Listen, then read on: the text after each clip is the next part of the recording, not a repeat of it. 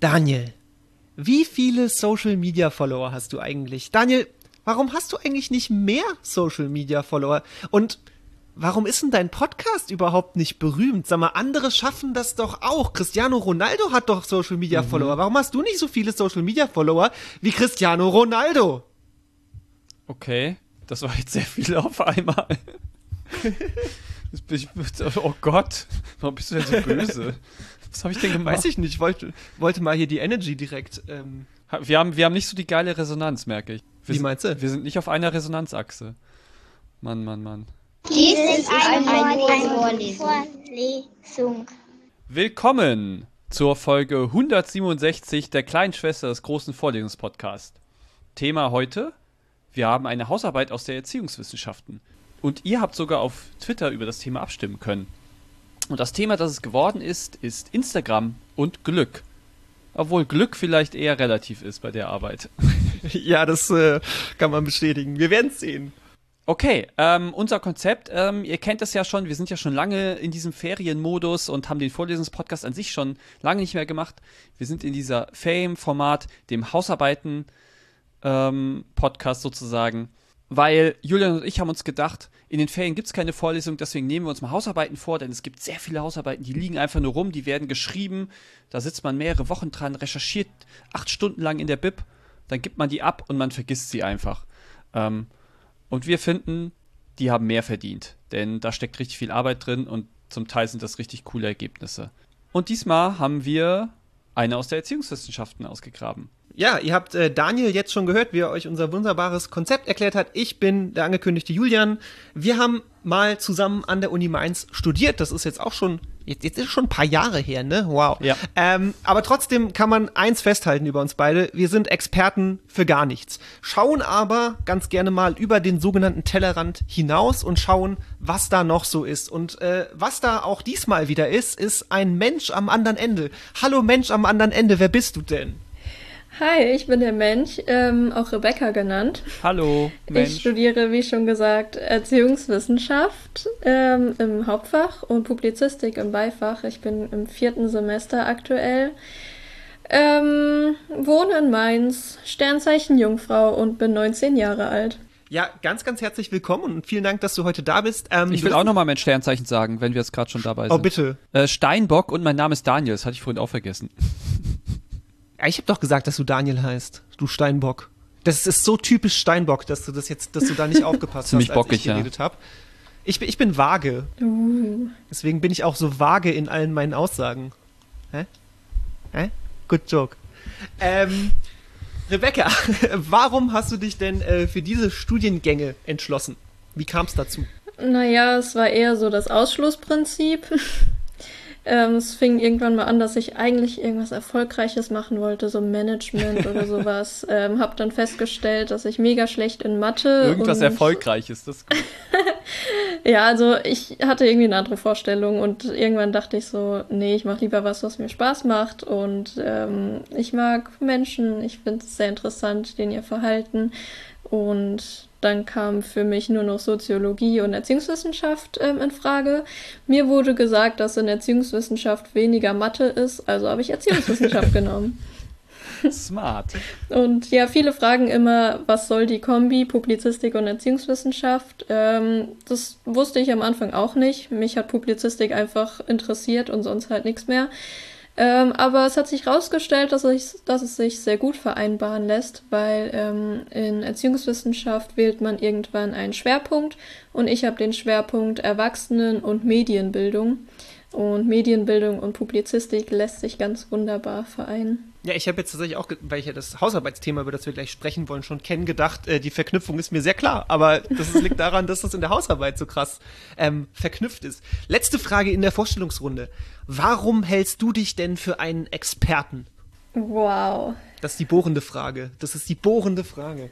Das ist echt sehr bohrend. Ähm, ich halte mich für eine Expertin. Geht es jetzt hier speziell um das Thema oder geht es so generell um Experten? Es, ja, um deinen Studiengang, würde ich sagen. Ja, okay. Also in meinem Studiengang bin ich eine Expertin, äh, weil ich extrem empathiefähig bin. Äh, ich habe sehr gute analytische Fähigkeiten und Menschenkenntnisse. Ähm, und und ja, bin außerdem eigentlich gut in ja, so allem, was ich mache, würde ich sagen. Nice, sehr gut. ja, so sollte es sein. Da darf man, da, man darf auch ruhig mal reflektieren, dass man das gut macht, was man so macht. Das finde ich, finde ich gut. Passiert so selten, ja. Ja, tatsächlich, ne? Also gerade gerade Wissenschaftler neigen ja dazu, die ganze Zeit nur zu sagen, oh, ich mach's alles nicht so gut wie alle anderen und so. Auch ein Thema, über das wir heute ja so ein bisschen äh, noch sprechen werden. Ich mache heute ganz viel Foreshadowing. Äh, und damit ich aufhöre mit dem Foreshadowing, mache ich eine nicht forschungsrelevante Einleitungsfrage, die ein bisschen Foreshadowing beinhaltet. Scheiße. Ähm, ihr Lieben, ich will von euch wissen, zur nicht relevanten Einleitung, was ist oder gibt es für euch ein Lieblings-Instagram-Profil? Gibt es jemanden, der euch happy macht mit seinen oder ihren Postings auf Instagram? Okay, wen fragst du zuerst? Daniel. Ich frage zuerst den, der zuerst ja. fragt, wen ich zuerst frage. Ah, du fragst also Rebecca. Dich. Nein, dich. Ähm, ja, keine Ahnung. Ähm, also das ist ja, ich, ich glaube, das ist fast schon eine toxische Beziehung, die ich da habe. Also ich freue mich immer, wenn Stefan Zimmermann irgendwie meine Sachen liked und äh, auch sein Instagram-Profil. Ähm, Stefan Zimmermann ist äh, irgendwie für mich eine Ikone auf meinem Gebiet hier, der Humangeografie und der, äh, ähm, dem Filmtourismus und so weiter. Und ich finde das krass, dass wir in Kontakt stehen und das freut mich immer wieder, wenn ich da was von ja, ihm sehe, wenn mega. er was von mir liked und so. Wenn er dich nach Göttingen auf einen Kaffee einlädt. Weil er mich genau über Twitter, dann nicht über Insta. Ja, wir sind äh, auf vielfältigen Wegen in Kontakt. Nee, aber äh, finde find ich auch cool. Ich, ich habe ihn ja auch kennengelernt als eben durch Texte, die wir, die wir im Master gelesen haben. So und jetzt, dass, dass ihr da immer in Kontakt seid und ich hab, bin, ja, bin ja auch mit ihm über Twitter vernetzt. So, guter Mann. Also Grüße gehen raus an Stefan Zimmermann natürlich. Äh, Rebecca, hast du, hast du jemanden? Wenn nicht, äh, springe ich noch schnell ein, bevor, wenn du noch Zeit brauchst. Ja, mein Lieblings-Instagram-Account ist natürlich der von Campus Mainz und Campus Mainz News. Natürlich. Nee, Spaß, jetzt mal Nein, Werbung beiseite. ähm, nee, Spaß, folgt dem alle. Aber ähm, neben den Accounts ähm, in letzter Zeit mag ich sehr gerne, also ich folge vielen Meme-Pages und Glossy Zodiac heißt die Seite. Da gibt es viele lustige Sternzeichen-Memes. Äh, vielleicht konntet ihr es schon erahnen. Ich bin so eine. ja, das amüsiert mich sehr. Ja, cool. Äh, und dann mache mach ich doch das Roundup. Ähm, was mich immer happy macht, weil es mich mit persönlichen Erinnerungen verbindet, ist das äh, Profil äh, unserer Hochzeitsfotografin. Ähm, Vivian Huss heißt die gute Dame. Vivian.huss.fotografie, Fotografie mit F auf Instagram. Ähm, ja, und die Vivi, die gute, ist eine ganz junge äh, Dame aus dem Saarland und war eben unsere Hochzeitsfotografin bei meiner Frau und mir. Ähm, und das ist einfach, das ist so eine, so eine frohe, super happy, junge, enthusiastische Person. Ähm, die steht ein für ihre Überzeugungen, die kämpft für eine Menge gute Sachen und die macht einfach fucking mega beautiful Fotos so.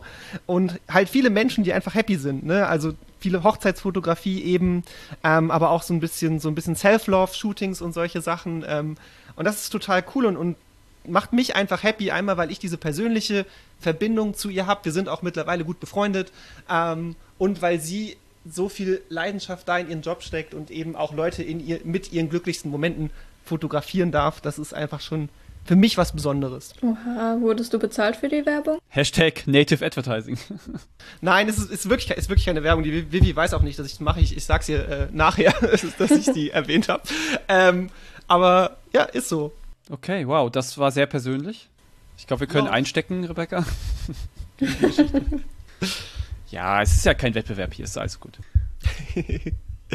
Gut, dann äh, lass uns doch mal gucken, ob äh, wir einen Wettbewerb draus machen können, die Basics äh, vom Studiengang von der lieben Rebecca aufzuzählen. Daniel, Basics sind dein Ding.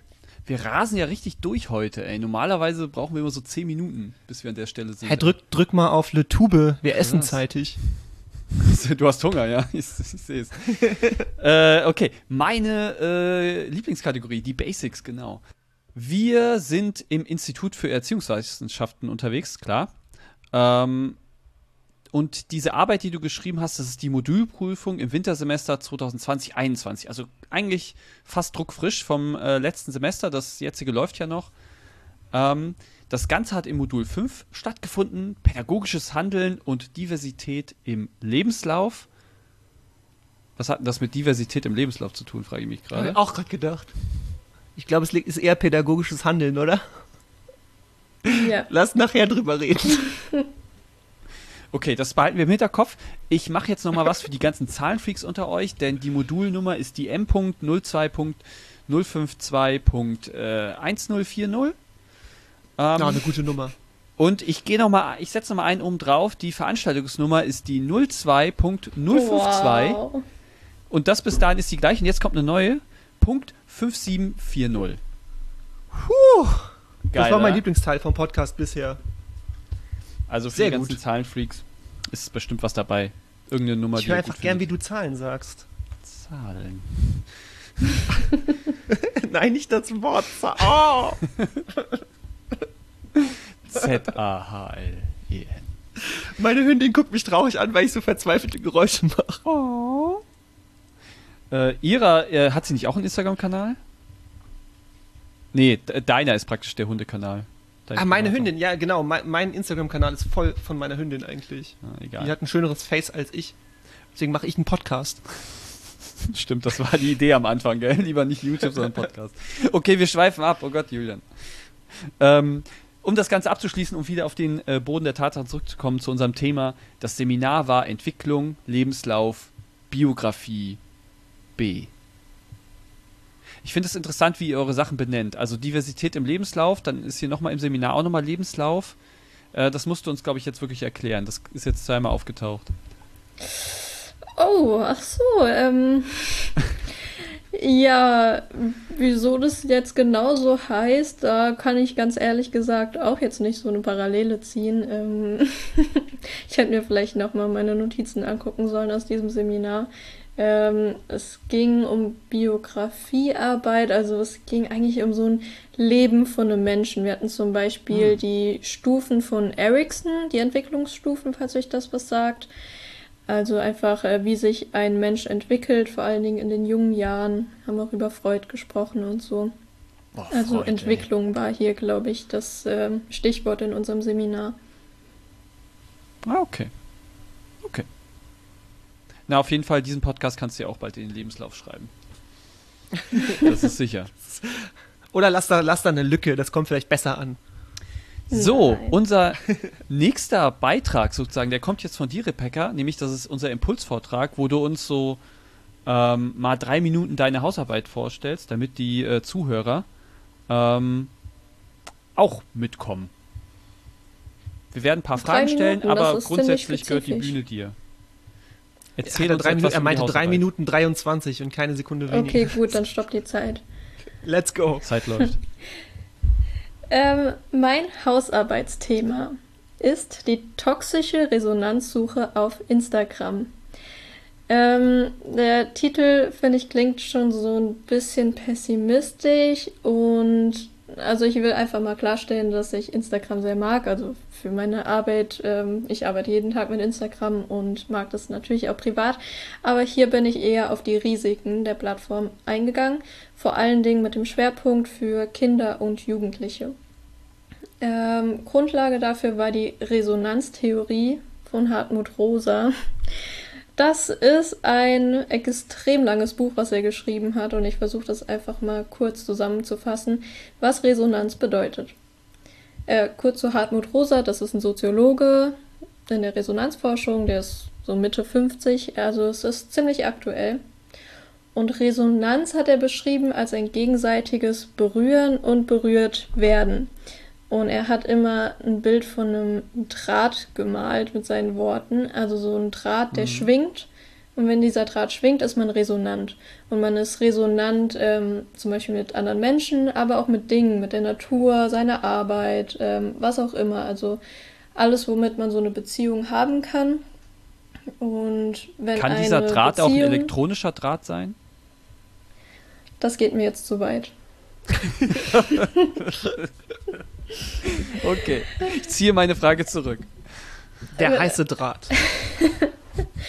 ähm, ja, jedenfalls, wenn dieser Draht ähm, schwingt, dann ist man resonant mit der Welt und deshalb nennt er auch auf den Begriff Weltbeziehungen. Also es geht jetzt nicht nur um Beziehungen von Menschen, sondern zur Welt. Ähm, wichtig ist, dass Resonanz kein Gefühlszustand ist. Also wenn man resonant ist, kann man nicht sagen, man ist glücklich, beziehungsweise das zählt auch dazu, aber es ist eben kein Gefühlszustand, sondern eher ein Beziehungsmodus, der lange anhält im besten Fall. Mhm. Ähm, wenn er nicht anhält, dann können diese Weltbeziehungen auch stumm werden, also ein Draht, der nicht schwingt. Das ist eine Form der Entfremdung äh, Entfremdung bedeutet, dass Erlebnisse und Beziehungen einfach an Bedeutung und an Wert verlieren. Und ein ganz gutes Beispiel dafür ist vielleicht, mh, wenn ihr im Urlaub seid, zum Beispiel irgendwie am Strand und die Sonne geht unter und auf einmal ziehen so richtig viele Leute ihr Handy oder die Digitalkamera raus und wollen noch die letzten Sekunden von diesem Sonnenuntergang fotografieren, um irgendwie ein gutes Bild zu posten. Ähm, und gucken sich vielleicht ein Jahr später das Bild an und können sich überhaupt nicht an diesen Moment erinnern, weil die so in einer anderen Welt waren und die haben überhaupt keine Verbindung mehr zu diesem Moment, sondern vielleicht nur zu dem Bild. Äh, das wäre so ein Beispiel für Entfremdung, was vielleicht auch ganz gut zu Instagram passt. Mhm. Ähm, Entfremdung ist aber kein, kein Gegenteil von Resonanz, es ist eher so ein wechselseitiges Verhältnis. Also Entfremdung ist schon negativ belegt. Aber man braucht auch ein bisschen Entfremdung im Leben, um die Resonanz ähm, wertzuschätzen, würde ich sagen. Ähm, ja, und sonst, was ich noch sagen könnte, ist, dass die Resonanz kein Echo ist. Also, das ist in Bezug auf Insta zum Beispiel, vielleicht kennt ihr den Hashtag Follow for Follow oder Like for Like. Ähm, das spiegelt ja quasi so das, was du machst, wieder. Ähm, aber Vielleicht kennt ihr das, wenn jemand euch ein mhm. Geschenk macht und ihr müsst ihm auch ein Geschenk machen oder andersrum, dann ist es nur so ein, ah, okay, ich muss das jetzt machen, weil der andere das auch gemacht hat, aber eigentlich ist da keine Bedeutung dahinter. Also manchmal. Das wäre so ein Echo, also das hat halt nicht so viel Bedeutung. Ähm, und es geht auch nicht darum, dass man so viele Momente erlebt, die Bedeutung haben oder die irgendwie cool sind, was auf Insta auch oft dargestellt wird, vor allen Dingen von Influencern, die die jetten um die Welt, sind dort und lächeln da und keine Ahnung, man denkt so, die haben einfach die ganze Zeit ein geiles Leben und man will so viele Bilder von coolen Momenten machen, wie es geht. Aber darum geht es halt nicht. Es geht nicht um so eine Anhäufung von diesen Momenten, sondern darum, dass man eine resonante Weltbeziehung hat. Also einfach, dass man ständig irgendwie resonant mit der Welt ist, dass der Draht schwingt und man was Schönes spürt im Körper. Okay. Das ist ja schon fast philosophisch hier. ich kann sagen, du hast die 3 Minuten 23 perfekt getroffen. ja. Dann lass uns doch mal anfangen, Daniel. Und ich glaube, ich habe den ersten Punkt, weil mein Punkt ist wirklich sowas von am Anfang. Es ist der Titel. Ähm, Rebecca, du hast es eben schon so ein bisschen angedeutet in deinem Vortrag. Der Titel ist, ich sage ihn nochmal in langsam, die toxische Resonanzsuche auf Instagram. Und ich habe mich, du hast es ja eben auch schon angeschnitten, direkt gefragt, ist das nicht irgendwie krass wertend, schon so als Titel zu sagen, dass das toxisch ist? Ja, ist extrem wertend. Deshalb wollte ich auch vorher nochmal klarstellen, dass es auf jeden Fall in diese Risikorichtung geht. Instagram hat natürlich auch ganz viele schöne Seiten, aber ähm, dafür war jetzt meine Hausarbeit zu kurz. Da ging es ja. nur um die Risiken. Und du hast dich ja schon eigentlich in der Arbeit, oder, oder korrigier mich, wenn du es anders siehst, aber du hast dich ja hauptsächlich auf Pubertierende bezogen oder junge Menschen. Genau. Wäre es nicht wichtig gewesen, das noch in den Titel zu packen? Weil ich habe so, hab so das Gefühl, der ist gerade jetzt, so wie er steht, steht er so allgemeingültig. Wow, okay. Ich wusste nicht, dass ihr jetzt nur meine Hausarbeit mega kritisiert.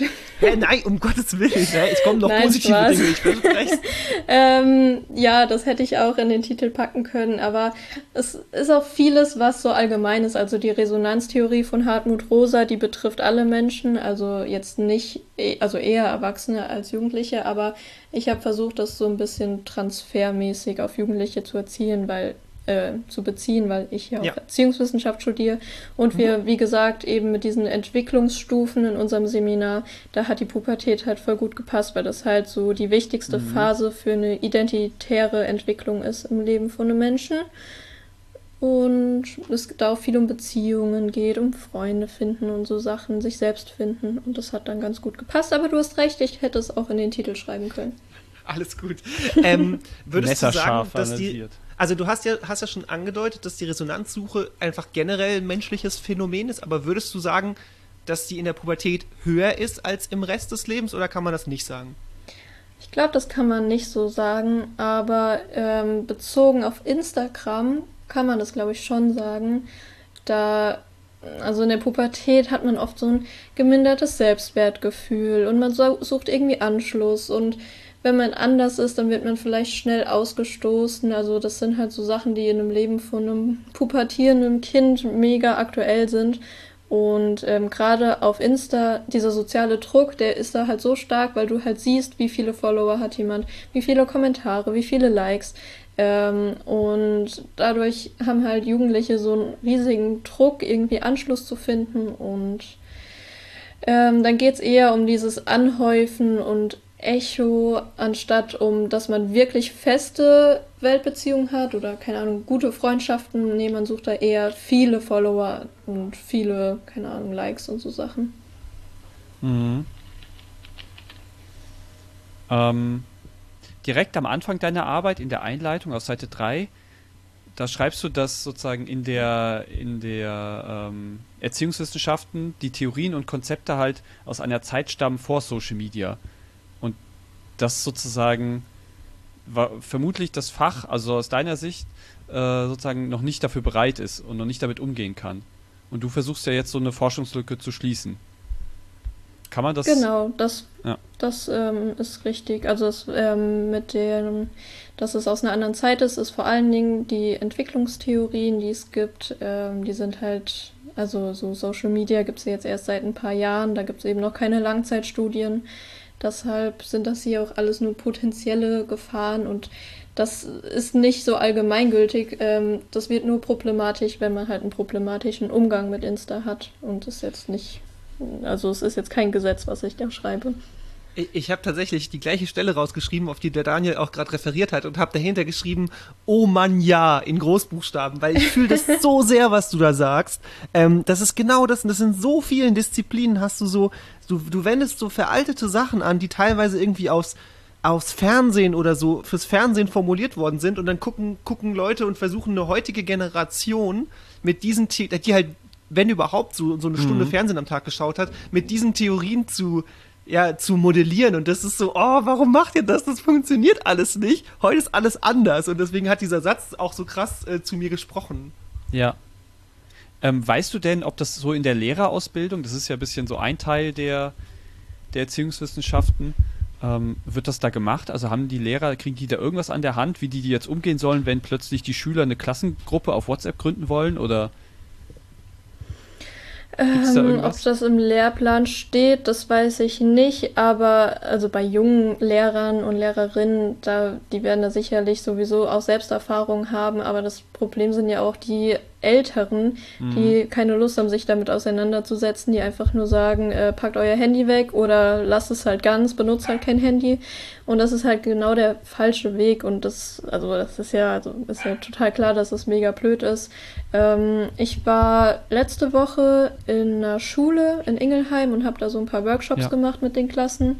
Ähm, und ich glaube, sowas, also so Medienpädagogen und Pädagoge, Pädagoginnen, die von außerhalb kommen, ich glaube, das wird schon manchmal gemacht, aber viel zu wenig in meinen Augen. Aber sozusagen, wenn du jetzt in die Erwachsenenbildung so ein bisschen gehst, vielleicht, klang ja so ein bisschen, ähm, dass du dann vielleicht auch sozusagen die Lehrer dann nachschulst, sozusagen. Also nicht nur die, die Kinder, klar, und die Jugendlichen, aber auch die Lehrer. Ja, auf jeden umgeht. Fall. Das ist auch genau das, wo man ansetzen muss, Lehrer und Eltern.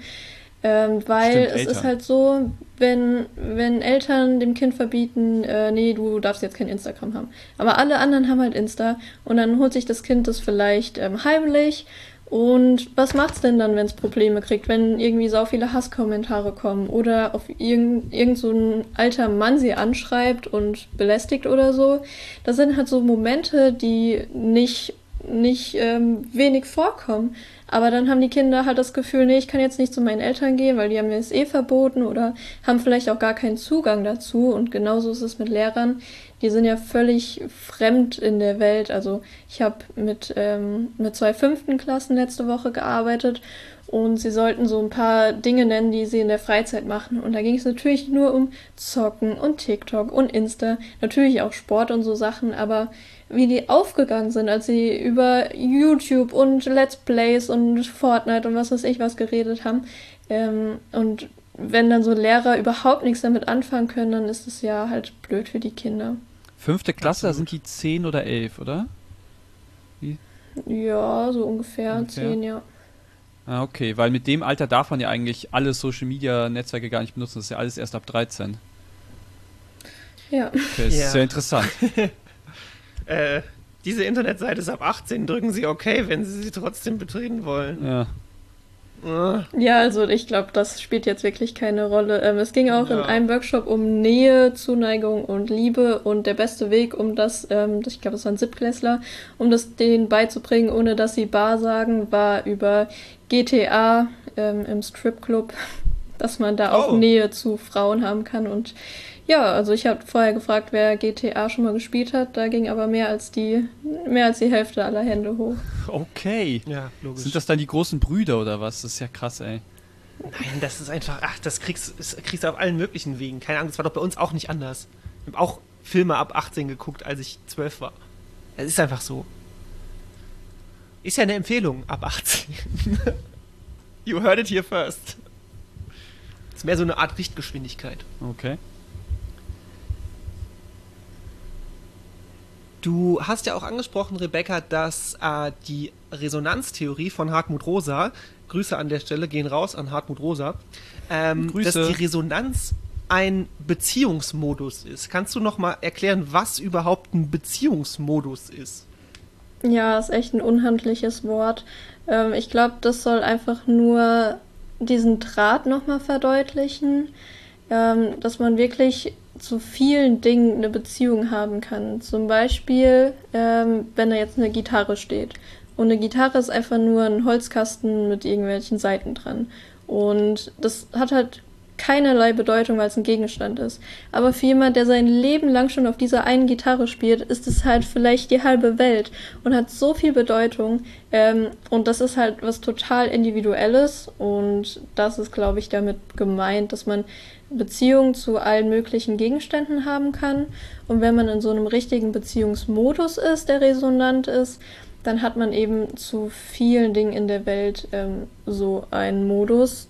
Hartmut Rosa hat es in seinem Buch mit äh, Zwillingen gut beschrieben, finde ich. Also einer von denen war ein Pädagoge, der äh, in seiner Freizeit irgendwie eine Kindersportgruppe unterrichtet immer äh, auf dem Markt einkaufen geht, sich mit allen Menschen dort unterhält und irgendeinen Mannschaftssport auch noch spielt und keine Ahnung, also so ein richtig offener sozialer Mensch halt, der immer fröhlich war. Und sein Zwillingsbruder, der war Jurist und der hat immer in einem Gerichtssaal gearbeitet und ein Gerichtssaal ist ja dafür ausgelegt, dass man überhaupt keine Resonanz spürt. Also der ist einfach nur steril, ohne irgendwelche schönen Bilder oder so. Ähm, mhm. Und dieser Bruder war auch sehr minimalistisch in seiner Wohnung. Der kauft nur online ein, weil er keinen Bock hat, mit den Menschen zu reden und so Sachen. Also klar, es soll jetzt nicht heißen, dass diese Art von Menschen irgendwie ein schlechtes Leben haben oder so, aber die sind vielleicht einfach nicht so resonant mit der Welt und sind nicht in diesem Beziehungsmodus drin über ja. die Brüder habe ich mir was aufgeschrieben. Und zwar heißen die bei Rosa Dorian und Adrian. Sehr schön. Ähm, und ich fand, das, ich fand das mega witzig. Und ich wollte unbedingt von dir wissen, also, du, du bringst die, glaube ich, auf Seite 12 bei diesem äh, Beispiel über die Entfremdung, wo du ja auch gerade so ein bisschen drauf eingegangen bist. Weißt du, ob die echt sind oder sind die metaphorisch? Weil ich wusste es nicht. Das sind das seine Kinder, hart, über die wenn jemand redet. seine Söhne so nennt. Ey, es gibt alles, vor allem bei Zwillingen. Ne? Es gibt ja auch so Konzeptfamilien, wo dann jeder mit A beginnt oder so, äh, jeder Vorname, solche Geschichten. Konzeptfamilien? Ja, ja, so nenne ich das, wenn die sich nach Konzept benennen. Okay. ja. Wer weiß, wie deine Aber Kinder du weißt, also du glaubst, du glaubst dann nicht, dass die echt sind, oder? Ich glaube nicht, dass die echt sind. Ach, schade. Ich hätte die so gern kennengelernt. hallo Dorian, hallo Adrian, ich habe Fragen. Meldet euch, wenn ihr das hört. Ich habe sie auf diesem rosa Zettel notiert. Genau, meldet äh, äh bei uns auf Twitter, äh, wenn ihr oh ja, Dorian und Adrian so seid. Gut. Boah, Sonderfolge incoming. Ja, Bonus. Nee, ich muss nochmal unbedingt auf Hartmut Rosa zu sprechen kommen. Ich finde das super interessant, weil ich bin während meiner Doktorarbeit auch auf die Resonanztheorie gestoßen und auf Hartmut Rosa und der wird ja auch sehr viel zitiert. Aber das Interessante, ich habe da eher ja einen humangeografischen Zugang. Also aus einer vollkommen anderen Richtung als du jetzt aus der Erziehungswissenschaften. Und ich finde das interessant, dass wir beide sozusagen von deren Theorien sozusagen, dass wir die nutzen können und dass wir die fruchtbar machen können in, in, in der Arbeit, dann in unseren Fächern äh, und Fachbereichen so. Ich sehe da eher so diese Beziehung zur Welt und zur Natur und so weiter und auch jetzt, weil in meiner Doktorarbeit halt auch über Social Media geht, auch über den sozusagen elektronischen Draht sozusagen, ähm, die Beziehung, die man da aufbaut. Ähm, und du siehst halt eher so dann diese menschliche Beziehung, die dann äh, bei Instagram ist und den Likes und so weiter und dann diese persönliche Ebene. Ich finde das super interessant. Und ich fand das auch gut, dass du mir nochmal Hartmut Rosa erklärt hast, weil ich steige da auch nicht ganz durch, was der immer labert. Das ist schon sehr verkopft und so, diese Resonanztheorie. Ähm, und ja, vielen Dank, dass du es nochmal für mich aufgearbeitet hast. Das hat mir sehr geholfen. Kein Problem. Aber du hast recht, Hartmut Rosa war jetzt, glaube ich, auch zuletzt nochmal stark in den Medien, äh, als es mit Corona losging. Und ich glaube, er war so Experte für dieses ähm, werden, werden nach Corona alle sich nicht mehr umarmen wollen und äh, wird die Welt dann kalt und mhm. traurig sein. Äh, ich glaube, da habe ich auch ein paar Interviews gesehen. Aber ja, ja, man kann, also wie gesagt, er bezieht es jetzt in seinem Buch auch nicht auf Social Media. Das habe ich eher so selbst gemacht. Aber man kann da halt extrem viele Vergleiche ziehen. Zum Beispiel ähm, bei sozialen Vergleichen. Also es gibt ja Aufwärts- und Abwärtsvergleiche. Glaube, ich verwechsel das manchmal, aber abwärts ist, wenn man sich mit Menschen vergleicht, die jetzt in Anführungszeichen schlechter sind als man selbst. Also der Klassiker, ich schalte RTL 2 an und gucke Harz und Herzlich oder Frauentausch mhm. oder was weiß ich was, damit man sich selbst besser fühlt. Aber es ja. gibt auch die Aufwärtsvergleiche, ähm, wo man sich potenziell eher schlechter fühlt, weil man sich mit Menschen vergleicht, die in seinen Augen besser sind. Ähm, und Insta ist da ja die perfekte Plattform für Vergleiche. Also man vergleicht sich ja ständig und sieht eher nur so, was alles schlecht an einem ist oder was man selbst nicht hat, anstatt halt andersrum zu gucken.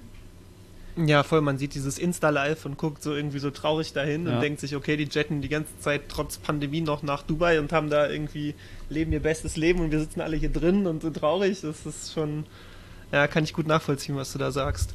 Ja. Ähm, und ich finde auch, du hast gerade so, so quasi so beiläufig erwähnt, aber genau dieses Ding, ne, dass du die, die äh, Resonanztheorie von Rosa auf eben dieses Social Media Ding Instagram beziehst, das ist genau die Leistung deiner Arbeit, ne? Also das wollen wir ja jetzt mal nicht so low-key hier äh, nur droppen, sondern das muss man schon ganz klar so benennen, dass das eine ziemlich coole Idee ist, einfach diese beiden äh, ja, Konstrukte zu verknüpfen. Ja, danke.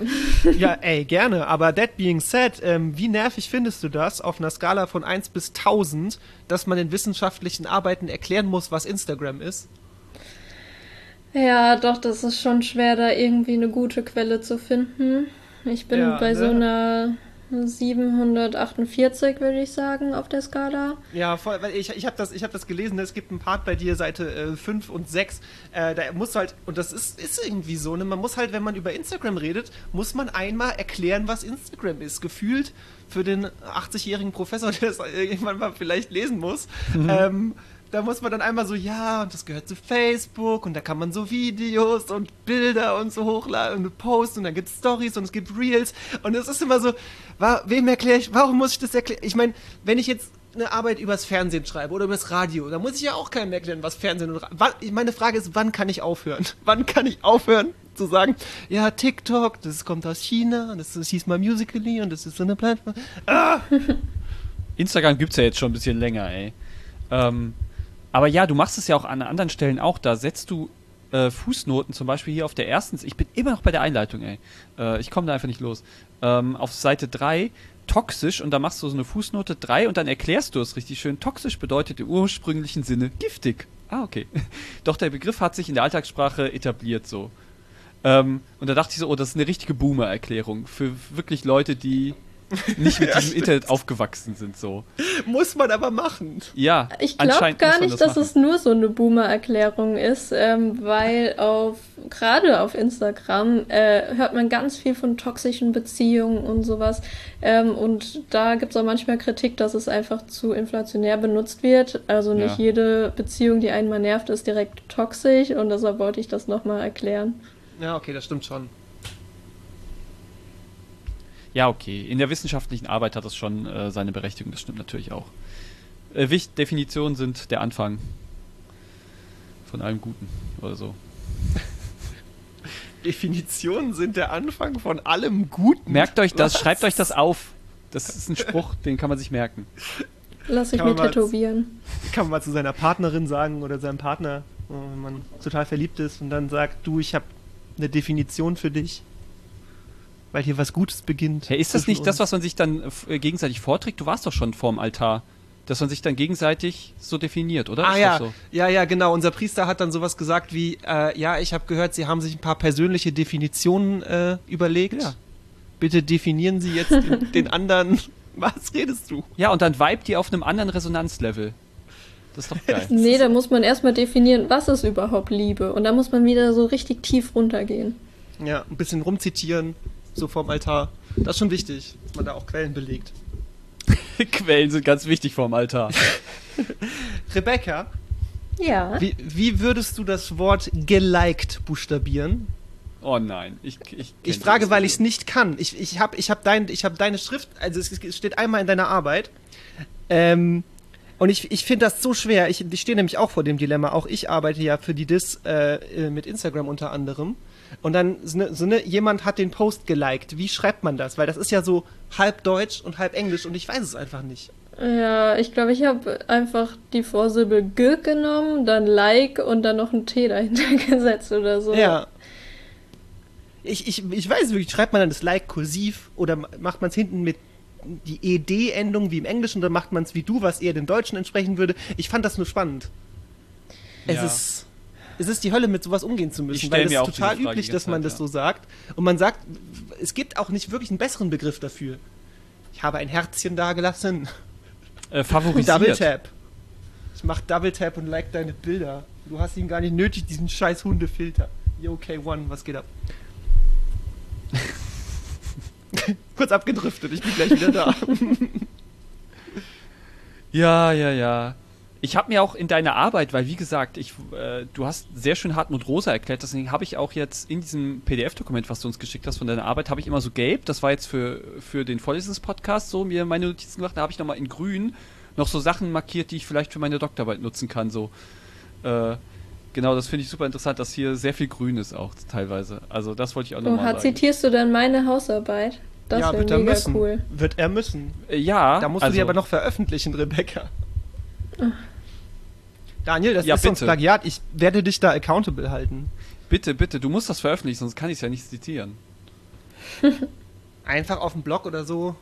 Zack, online. Kein Problem. LinkedIn, du, Der du machst doch jetzt gerade was mit LinkedIn, dann kannst du da irgendwas. Kannst du veröffentlichen Ich mach deiner was? Ich mache überhaupt nichts mit LinkedIn. Du machst was mit LinkedIn. Niemand macht was mit LinkedIn. Das ist Social Media.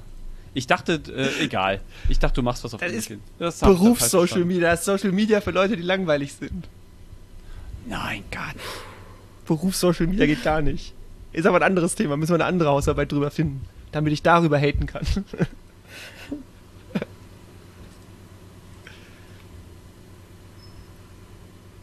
Daniel, kriegen wir dich aus der Einleitung raus? Ja, ich bin jetzt mal zur Seite 7 gesprungen. Oh wow, Seite sie, äh, das war jetzt aber ein großer Sprung. Da habe ich eine starke Meinung entdeckt. Okay. Menschen mit starken Meinungen sind mir immer suspekt. Ähm, da steht auf Seite 7, ähm, sagt, äh, glaube ich, Merkle, also auf jeden Fall aus der Quelle Merkle ist das. Genau, der Psychotherapeut Pro Dr. Rolf Merkle sagt, einen besseren Nährboden für eine Depression und Selbstmordgedanken gibt es kaum. Und es gibt kein besseres Rezept für Misserfolge, als die Messlatte sehr hoch zu legen, indem man sich stets mit den Besten vergleicht. Also da redet er sozusagen von, von Instagram und so weiter. Von diesen Aufwärtsvergleichen, ne? Finde ich schon krass, ey. Es gibt eine bessere Nährboden für Depressionen und Selbstmordgedanken gibt es kaum. Das ist schon eine harte Aussage, ja. Aber Ja. Ja, er ist, Grüße er ist gehen Doktor, raus an. Dr. Merkle, falls, falls du zuhörst. Was fällt dir ein? Ja, das, ich wollte einfach nur was von der Seite 7 sagen, dass ich loskomme von der Einleitung. Deswegen jetzt dieses, diese starke Meinung. Schlau. Ja, nee, gut. Nee, aber, also, ich kann, also, ist schon wahr, ne? Es, ist, es beflügelt halt diesen, also, ja, Selbstmordgedanken finde ich auch schon krass, aber halt diesen, diesen Minderwertigkeitsgedanken, dieses, ey, alle anderen, ne, alle, zu denen ich auf Instagram gucke, sind irgendwie besser als ich, haben ein besseres Leben als ich. Ähm, ne, das ist ja ein höchst, also, ja, ist ein toller Weg in eine depressive Ra- Spirale rein, oder? Stimmt schon. Ja, ähm, ich habe auf einer anderen Seite, glaube ich, auch von der Neidspirale gesprochen. Mm, das stimmt, ist ja. quasi so, man ist neidisch, dass die andere Person so eine tolle Haut hat ähm, und macht dann auf sein eigenes Bild vielleicht einen Filter drauf, dass man eine total glatte, pickelfreie Haut hat. Ähm, und macht dadurch halt wieder andere Leute neidisch und die machen das wiederum und das ist einfach so eine Abwärtsspirale und ich glaube, Ja. das ist ähm, auf Insta ganz gut zu sehen. Wobei es ja auch den Trend gibt, dass es jetzt immer mehr ohne Filter gibt und wieder back to the roots und Ja. Body Positivity und so. Das Ja, sind, glaube ich, auch Wellenbewegungen. Und wir lernen ja. Ja. auch alle zusammen, wie man damit umgeht mit diesen Netzwerken. Richtig. Ähm, und vielleicht auch zu dem Thema umgehen mit den Netzwerken und, und auch so, was funktioniert in den Netzwerken, Musterbildung, schreibst du auf Seite 10. Individuell sein, sich von der Masse und gesellschaftlichen Idealen abheben und die ungefilterte Wahrheit zu zeigen, kommt auf Instagram nicht so gut an wie die kreierte Idealwelt von zum Beispiel Influencern, wie man an deren Erfolg ablesen kann. Das finde ich auch ein ganz, ganz interessantes Statement. Also du siehst so eine, so eine perfekte Welt Blaupause, die funktioniert bei jemandem, der Erfolg hat auf Insta, machst die nach, hast auch Erfolg und so reproduziert sich dieses System ja auch selber. Genau. Ähm, ich habe ja gerade schon gesagt, dass es zwar auch so einen Trend gibt in die andere Richtung, wieder mehr Realness. Und in meiner Filterbubble ist es, glaube ich, auch so auf Insta. Also ich folge nicht mehr so vielen Influencern, weil mich das einfach alles nur noch nervt. Ähm, aber wenn man sich halt mal wirklich die erfolgreichen Insta-Profile anguckt, ich meine, am Anfang haben wir schon über Cristiano Ronaldo gesprochen. Ähm, also der ist ja die Männer haben alle ein Sixpack und volles Haar und sehen gut aus und die Frauen haben alle mindestens Körbchengröße D und aufgespritzte Lippen und sehen immer toll aus. Also da gibt es immer noch einen klaren Trend. Ja. Ja. Wenn man sich, wenn man sich wegen Ronaldo schlecht fühlt, einfach Bilder angucken vom Start seiner Karriere, dann geht's. Ist alles nur Geld. und enorme Selbstdisziplin und der krasseste Sportler in der Sportart sein, den es vielleicht überhaupt je gegeben hat, das hilft auch. Aber Ja. trotzdem. Ich habe auf Seite 7 was richtig Cooles entdeckt, was wir vielleicht nutzen können, ähm, Julian, für unseren Podcast so ein bisschen als, als neuen Claim so, nach Corona. Ähm, Ja. Und da steht auf Seite 7 äh, in dem letzten Abschnitt vor dem, wo äh, 3.2 po- kommt, vor dem nächsten Thema, steht beneidenswert, doch dadurch unauthentisch. Meinst du, das könnte was sein für uns? Ich glaube, das Unser Vorlesungspodcast. Beneidenswert, doch dadurch unauthentisch. Ich, das, das passt doch zu uns, oder? Ich finde das super, ey. da müssen wir so ein bisschen umstellen auf prätentiös und immer so tun, als würden wir alle Arbeiten verstehen, die wir lesen. Verdammt, ich habe gerade einen Fehler gemacht. Naja, egal. Tut mir leid. Ich komme nachher zu dir und drück dich. Ja, ich habe gerade was rausgehauen, was ich nicht hätte raushauen sollen. Na, okay. Ah, ich glaube, ich weiß, was du gemacht hast. Such dir ein neues Zitat des Oh, Tages. scheiße. ah, Oh, Mann, ich fand das so Fehler. gut, dass ich es einfach nicht äh, in mir halten konnte. muss, Du hattest so viel Spaß raus. auf Seite 7 gerade und, und dann hast du, hast du vorgegriffen. Oh. Ja, schade. Okay, ich suche weiter. Redet noch mal ein bisschen, bitte. Ich, ich könnte die Stimmung noch mal massiv senken, wenn ihr wollt. Ja. Also ich, bin, ich bin auf Seite 10 und auf Seite 10, äh, da wird es tatsächlich relativ plötzlich düster. Aber das, ich meine, das hat seinen Grund, das gehört da auch hin. Aber ähm, auf Seite 10 steht eine Anekdote von einem Kind, das wegen einer TikTok-Challenge, ich glaube, mit 10 Jahren erstickt ist. Ähm, und darum geht es mir jetzt nicht so sehr wie um, um die Sätze, die folgen. Da schreibst du nämlich, dass, äh, und jetzt zitiere ich, viele Eltern die Gefahren, die soziale Medien für Kinder und Jugendliche mit sich bringen, gar nicht einschätzen können. Und äh, weiter schreibst du, dass viele junge NutzerInnen den Bezug zur Realität in sozialen Medien verlieren und sich nicht einmal über so offensichtliche Gefahren klar sind. So offensichtliche Gefahren heißt in dem Fall, ich glaube, das Kind ist an, mit, mit einer Papiertüte über dem Kopf oder so oder Plastiktüte erstickt vielleicht? Weiß nicht mehr. Das war diese Blackout-Challenge. Ähm, ich habe mich da jetzt auch nicht so krass mit auseinandergesetzt, aber Ja, das war anscheinend so die Challenge, äh, wer am längsten die Luft anhalten kann oder sowas. Und ich glaube, sie hat sich stranguliert und ist dabei gestorben. Ja. Aber äh, das ist auch ein Thema, so, also dieses Beispiel, das habe ich halt genommen, weil es irgendwie halt so deutlich ist, aber ja, klar. Ja, das ist natürlich auch wieder so ein richtiger Boomer, so ein Boomer-Artikel, den Boomer in ihren WhatsApp-Statusen posten und ja, guckt, früher war alles besser. Ja, voll. Ähm, wie gesagt, mir geht es auch weniger um die Anekdote, als vielmehr um diese, um diese beiden Schlussfolgerungen, die du an der Anekdote aufhängst. Nämlich, dass einmal die Eltern das nicht, gar nicht einschätzen können und auch diejenigen, die an so Challenges teilnehmen, teilweise also den normalen Denkmodus verlassen, weil eine Zehnjährige ja einschätzen kann, ne, dass äh, dauerhaft äh, nicht atmen oder, oder dass diese Strangulationsgefahr, das könnten Zehnjährige normalerweise wahrscheinlich einschätzen, aber man sieht nur, andere machen das, ich mach's auch cool, es, es funktioniert, es bringt Klicks, ist ja harmlos und, und, und man denkt gar nicht mehr weiter. Und das fand ich, fand ich, das war so ein eye-opening Moment. Ja, und das ist halt so das Offensichtliche, aber dann gibt's ja noch die Sachen, die man eben nicht sieht als außenstehende Person. So, was das mit der Persönlichkeit macht von so einem Kind ähm, oder also was es so mit der Psyche machen kann. Ja. Ja.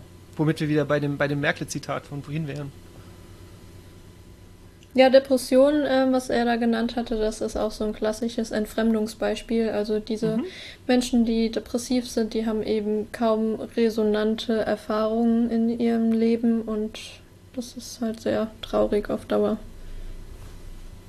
Ähm, ich finde das auch interessant, du zitierst ja auch immer wieder Studien. Und also eine Studie kannte ich davon tatsächlich, weil ich die auch in, weiß nicht, in der Medienwissenschaft kennt man die einfach. Das ist die Gym-Studie. Und ich finde das lustig, dass diese Kinder- und Jugendlichen-Studien alle noch, alle auch im Namen so ein bisschen süß gehalten werden.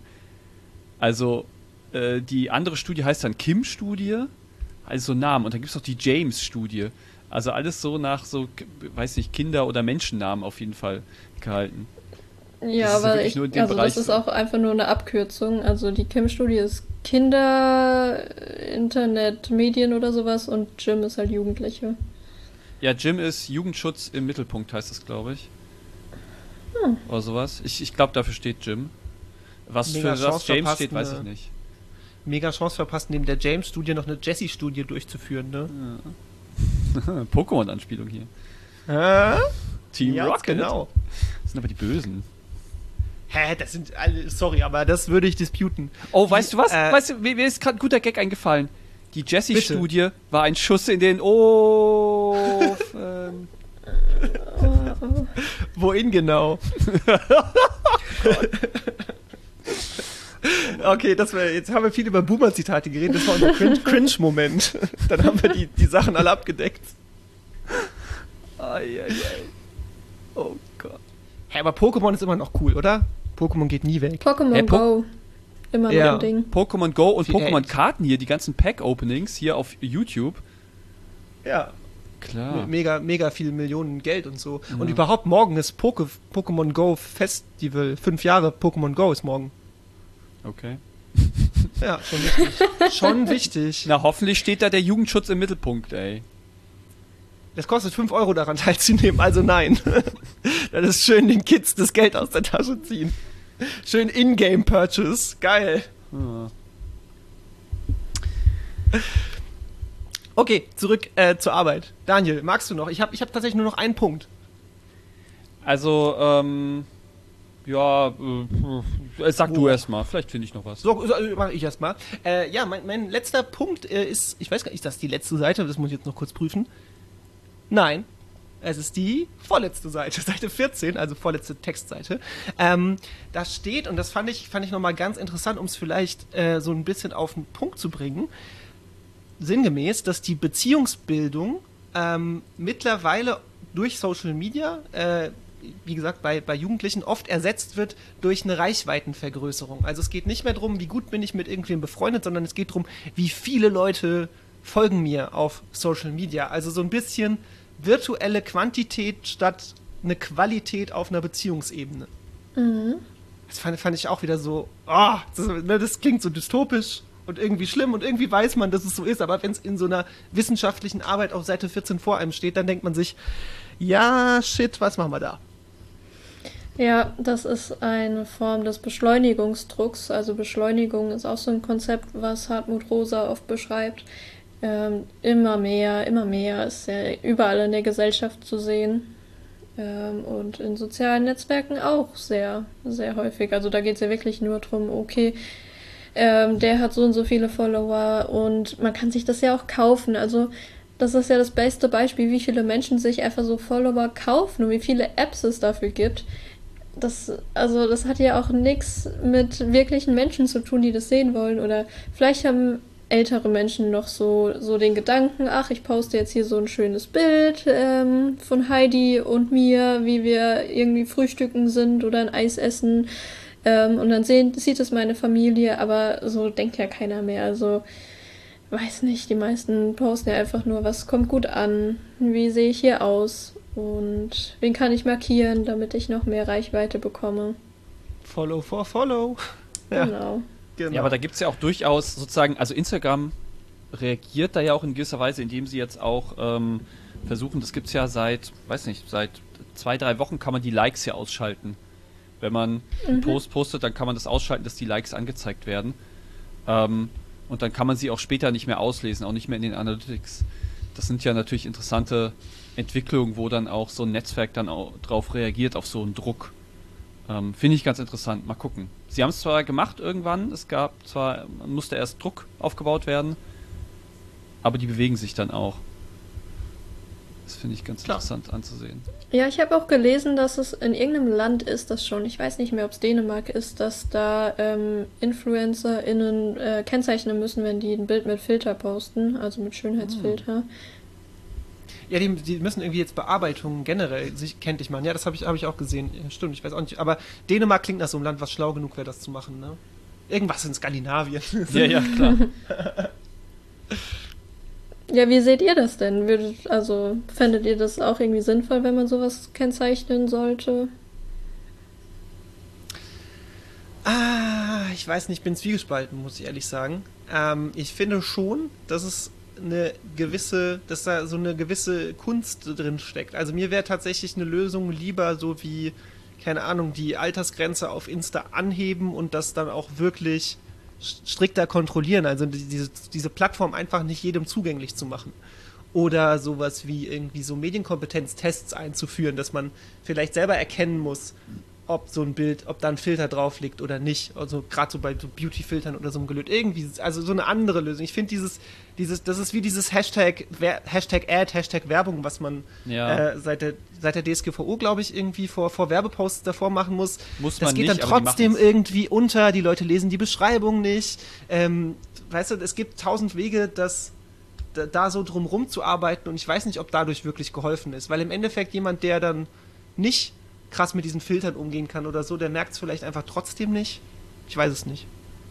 Also ich glaube, ich bin da auf Julians Seite so. Ähm, wo hört dein Filter auf oder wo hört eine Bearbeitung auf? Ist das dann schon, wenn du irgendwie, ähm, weiß nicht, einen Rotfilter drüber machst über das gesamte Bild, ist das dann schon ein Filter oder ist es erst so ein Filter, wenn du deine, ja, die sind ja mittlerweile so krass, dass du einfach dünner wirst sozusagen und die eine ganz andere Gesichtsform geben kannst und dir äh, Wimperntusche, keine Ahnung, all sowas drauf machen kannst. Ähm, aber da, es gibt ja auch Netzwerke, die einen anderen Weg gehen, wie zum Beispiel TikTok, die tatsächlich dann anzeigen, welcher Filter benutzt wurde, technisch einfach. Weil das Teil des Netzwerks ist, dass man den Twitter, diesen Filter dann, ah, cool, den Filter finde ich cool, den will ich auch benutzen, klickt man einfach in dem äh, TikTok-Video direkt auf den Filter und dann kann man den direkt selber bei sich ausprobieren. Sowas wäre vielleicht eine Lösung, wie man es automatisiert machen kann, dass da die Filter angezeigt werden. Aber dass man das kennzeichnen muss, gesetzlich, weiß ich nicht, ist vielleicht ein Schritt zu weit, aber ja, kann man überlegen. Ja, das denke ich auch. Ich glaube auch, man sollte irgendwie vorher ansetzen, wie du gerade schon gesagt hast, einfach die Medienkompetenz stärken, auch schon früh in der Grundschule vielleicht sogar schon und ja. Aber aber gleichzeitig ähm, sehe ich da auch die Problematik. Also ich habe wirklich sehr viele, vor allen Dingen Freundinnen, also Mädels, die zum Beispiel auf Snapchat, wenn die Selfies machen, immer, konsequent immer einen Filter benutzen, einfach weil es irgendwie ungewohnt ist, vielleicht sein normales Gesicht zu sehen und weil es irgendwie halt ästhetischer ist. Aber es gibt natürlich auch diese ganzen Beispiele von Menschen, die ähm, irgendwie einen Schönheitsfilter auf dem Selfie haben und damit dann zum Schönheitschirurg gehen was jetzt auch wieder so ein richtiges schwarzmalerisches Bild ist, aber es gibt's halt eben und ich sehe das auch bei ganz vielen jungen Mädels, also meine kleine Cousine, die jetzt in der Pubertät ist und die wirklich so ein hübsches Mädchen ist und kein einziges Bild von sich ohne Filter irgendwo postet, ähm, das ist natürlich irgendwie auch schade, aber gleichzeitig ist das ja auch die Realität. Also ganz ehrlich, ich mache auch manchmal Filter über meine Bilder, wenn ich die auf Insta poste. Mhm. Aber nee, ich glaube auch, dass so eine Regelung irgendwie nicht der richtige Weg ist. Und ich glaube, dass es auch Wege gibt, um das zu umgehen. Ja. Aber sind, wie, was unterscheidet denn ein Facefilter von äh, Make-up? Ja, gute Frage. Das ist die Frage, gell? Ja. Wahrscheinlich ja. gar nichts, nur dass es eine digital ist und sich sehr schnell verändert. Wahrscheinlich eine größere ich, ich, Dynamik hat, aber trotzdem ist es eigentlich sind es dieselben Effekte.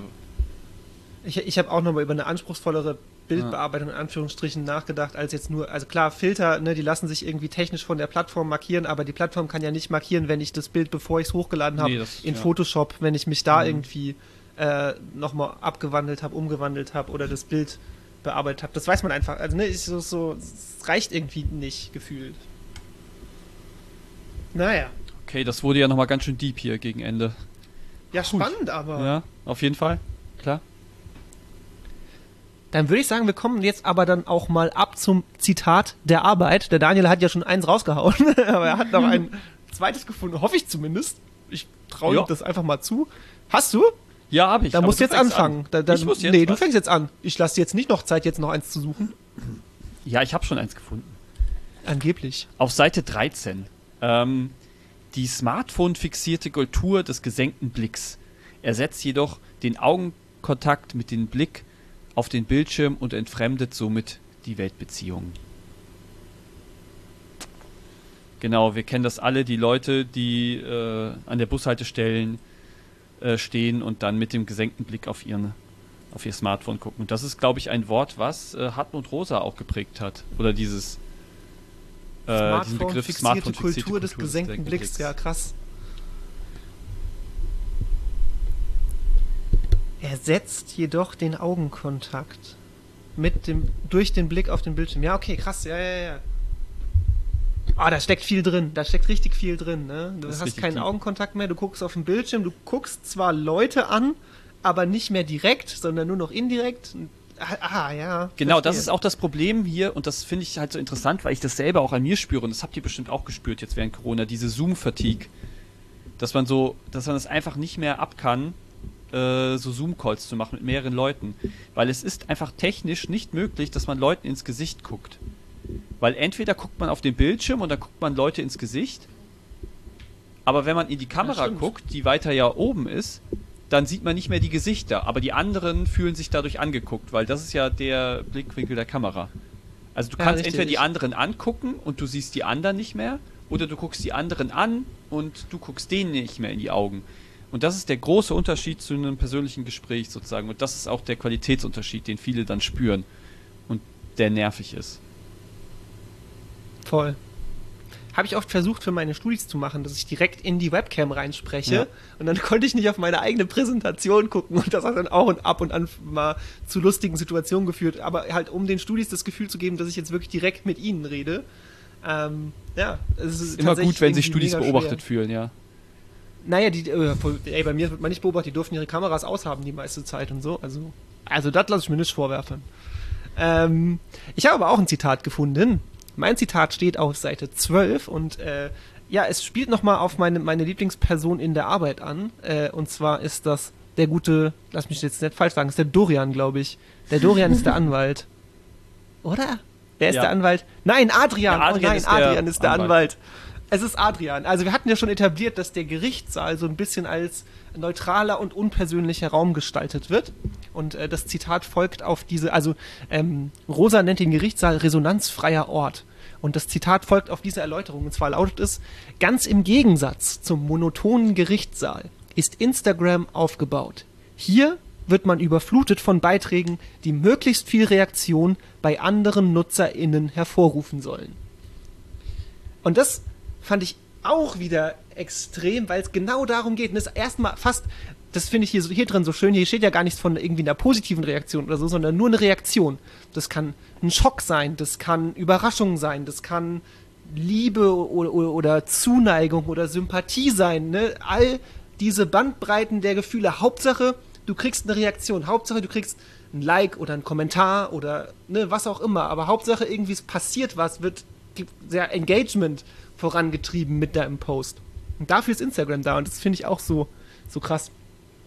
Ja, und damit einhergeht ja auch gerade jetzt bei TikTok, wo man ja wirklich in Sekundenschnelle da durchrauschen kann und ständig ähm, von irgendeinem Video bespielt wird, ähm, was irgendwie lustig sein soll oder traurig oder keine Ahnung was. Ähm, und irgendwann scrollt man halt nur noch wie so ein Zombie da durch und lässt sich einfach berieseln und also klar lache ich manchmal noch, aber oft ist es auch einfach irgendwie so der automatische Griff auf die App und dann einfach nur Ablenkung oder Routine.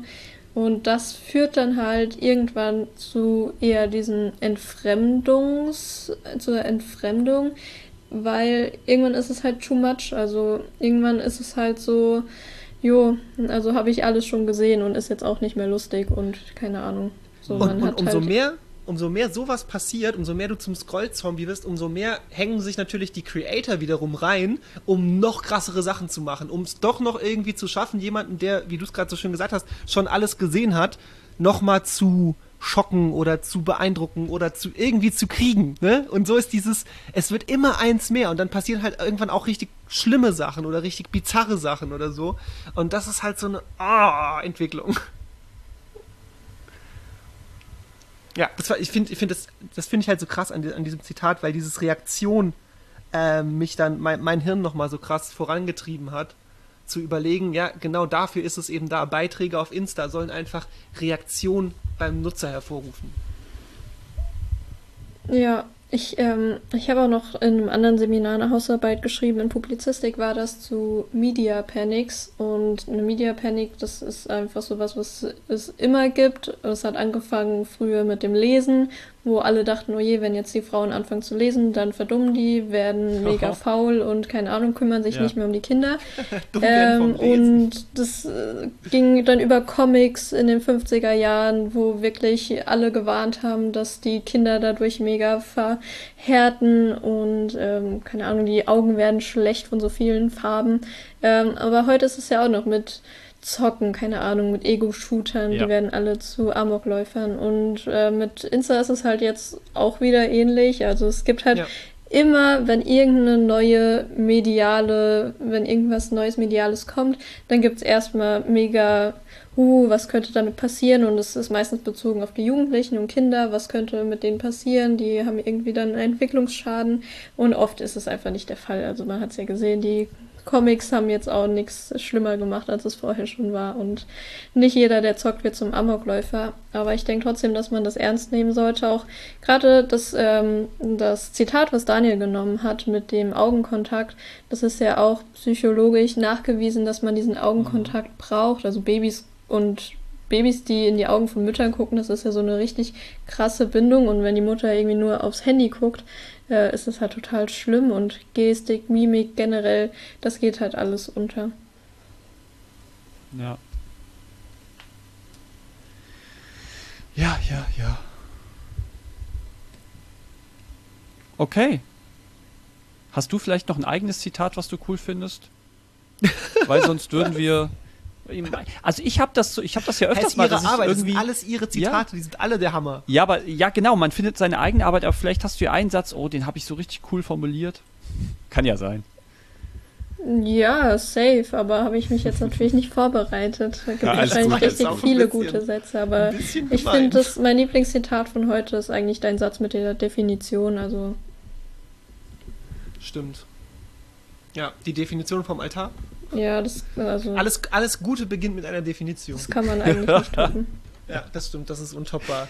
Wenn ihr noch was habt, um das zu toppen, liebe ZuhörerInnen, dann schreibt's doch in die Kommentare. Vielleicht habt ihr auch was Tolles, was man vorm Altar sagen kann. Eine schöne Definition vorm Altar. Einfach in den Kommentarbereich. Und alles andere, was euch einfällt, natürlich auch. Ihr merkt es schon, es geht jetzt Richtung Verabschiedung. Ihr könnt diesen Podcast hören auf Podigy, Apple Podcast, Spotify, Google Podcast und in jedem Podcatcher, den ihr euch vorstellen könnt. Sagt einfach euren Müttern, nehmt den und dann sollen die auch mal bei uns reinhören. Und äh, sagt ihnen doch auch gleich euren Müttern, was? Äh, dass die uns bitte fünf Sterne bei Apple Podcasts geben sollen. Und wenn eure Mama sagt, "Ah, aber äh, Sohn oder Tochter oder Schatz, ich weiß nicht, wie das geht, dann antwortet ihr, okay Mama, dann mache ich's für dich. Genau, folgt uns alle auf Instagram, da posten wir auch immer regelmäßig schöne Facefilter-Bilder. Campus Sag mal dein. Instagram, auf dem man folgen. Genau. Mein, also mein Ja, Dein, jetzt darfst oder? je, sag jedes, was du pluggen willst. Maximal drei Ja, Stück. Boah, okay. Also, ähm, den Account, den ich für Campus Mainz mache auf Insta, das ist Campus Mainz News. Da gibt's immer die neuesten News vom Campus in Mainz. Äh, mein privater Account, der ist aber auch privat, äh, Rebecca-FLZ. Und ähm, ja, die anderen Accounts, die nenne ich jetzt mal nicht. Meine ganzen Fake-Profile. wow. Die, die Hatebots, die du alle betreust. Durchschaut. Troll-Accounts. Ähm, ich, mein mein Troll-Account auf Twitter lautet tankoff2909. Da werden Panzer ausgemacht. Ähm, und so heißt ich auch auf Instagram. Und da könnt ihr meinen Hund sehen. Antikriegspropaganda läuft da. Ja, das ist schlimm, wenn man gegen Krieg ist, so wie ich. Das ist schlimm. Daniel, Klarnamen. Und ähm, mich findet ihr unter Bocher-Daniel auf Twitter und Instagram. Please, follow for follow. Follow for Follow, ja, genau. wenn ihr Fragen habt, wenn ihr Follow for Follow Anträge habt, dann äh, könnt ihr uns die natürlich auf Twitter schreiben. Wir haben auch einen Handle für diesen Podcast, der lautet @vorlesungspod.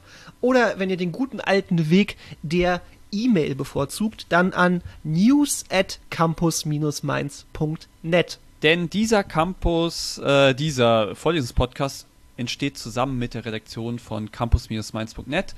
Und da grüßen wir auch immer gern die Kollegen des Campuscast, die sind da auch sehr aktiv. Der Thorsten und der Leon hört da auch mal rein. Das sind super interessante Themen dabei.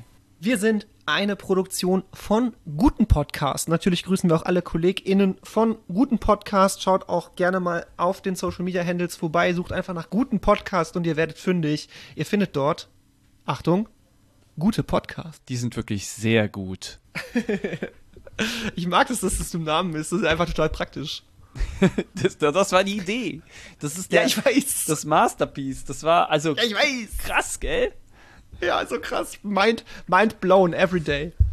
Every goddamn day. Und gleichzeitig, gleichzeitig ist Gutenberg mit drin. Weil wir ja aus der Gutenbergstadt senden. das ist, und, und weil ihr Medien revolutioniert. Ist sowieso. Medium So is clever, the message so und ähm, ja. Grüße gehen raus an Marshall McLuhan, wenn du uns gerade zuhörst. Lebt er noch? Ich weiß gar nicht. Egal. Rebecca, Rebecca, tausend Dank, dass du da warst. Äh, war mir wirklich, hat mir sehr, sehr viel Spaß gemacht. Sehr, sehr spannend zu lesen. Danke für die ganzen Erläuterungen. Ja, gerne. Mir hat's auch sehr viel Spaß gemacht. Und denkt dran, liebe Leute, hebt einfach mal den Kopf, wenn ihr zu viel am Smartphone hängt. Und schaut den Leuten in die Augen. Wir sagen Wir sagen Tschüss. Adieu. Tschüssi.